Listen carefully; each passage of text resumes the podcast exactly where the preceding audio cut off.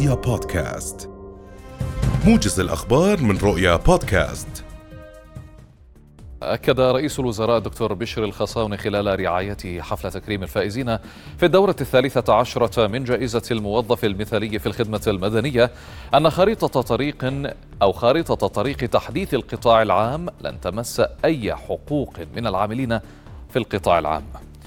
وأضاف أن الحكومة لن تتخلى أو تنهي خدمات أي من موظفي المؤسسة أو الدائرة أو الوزارة التي سيشملها الدمج مشيرا أن الحكومة لا تتعامل مع القطاع الخاص من باب التعاطف أو الشفقة إنما تتعامل معه كشريك حقيقي وفعال في عملية التنمية.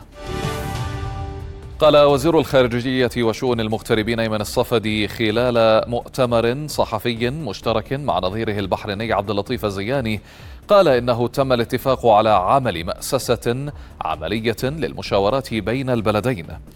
الصفدي أكد أنه سيكون هناك خلال شهر خارطة طريق واضحة للتقدم بمستوى العلاقات بين المملكتين مضيفا أن هناك اتفاقا على معالجة كافة التحديات وتمتين التعاون العربي المشترك والقضية الفلسطينية ستكون على رأس هذه الأولويات. وأكد الجانبان على دعم العراق والهدنة في اليمن وعلى ضرورة إيجاد حل للأزمة السورية. يناقش مجلس النواب غدا مشروع قانون تنظيم البيئة الاستثمارية لسنة 2022 بعد إدخال لجنة الاقتصاد والاستثمار جملة تعديلات على مواده.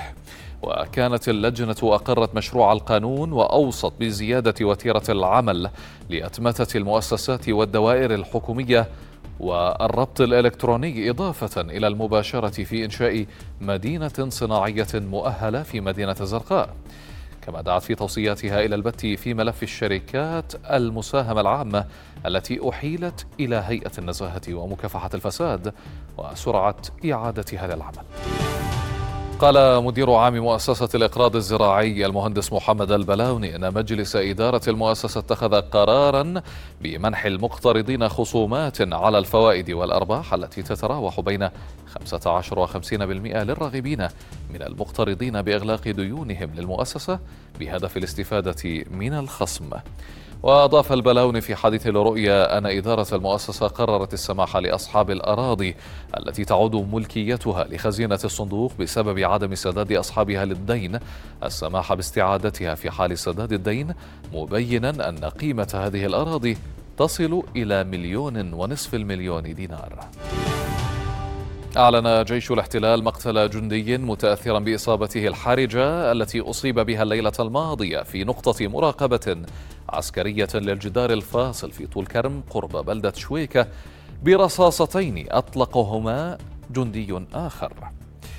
وفي تحقيق أجراه جيش الاحتلال الإسرائيلي فإن عددا من الجنود كانوا في نقطة مراقبة عسكرية وغادر أحدهم النقطة وعند عودته أطلق جندي آخر النار عليه.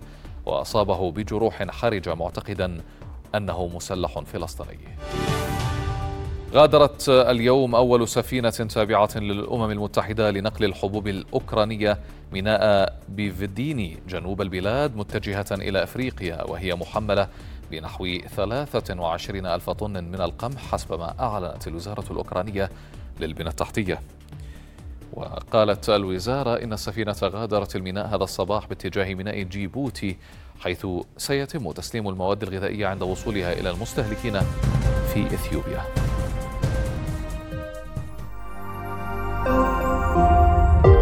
رؤيا بودكاست.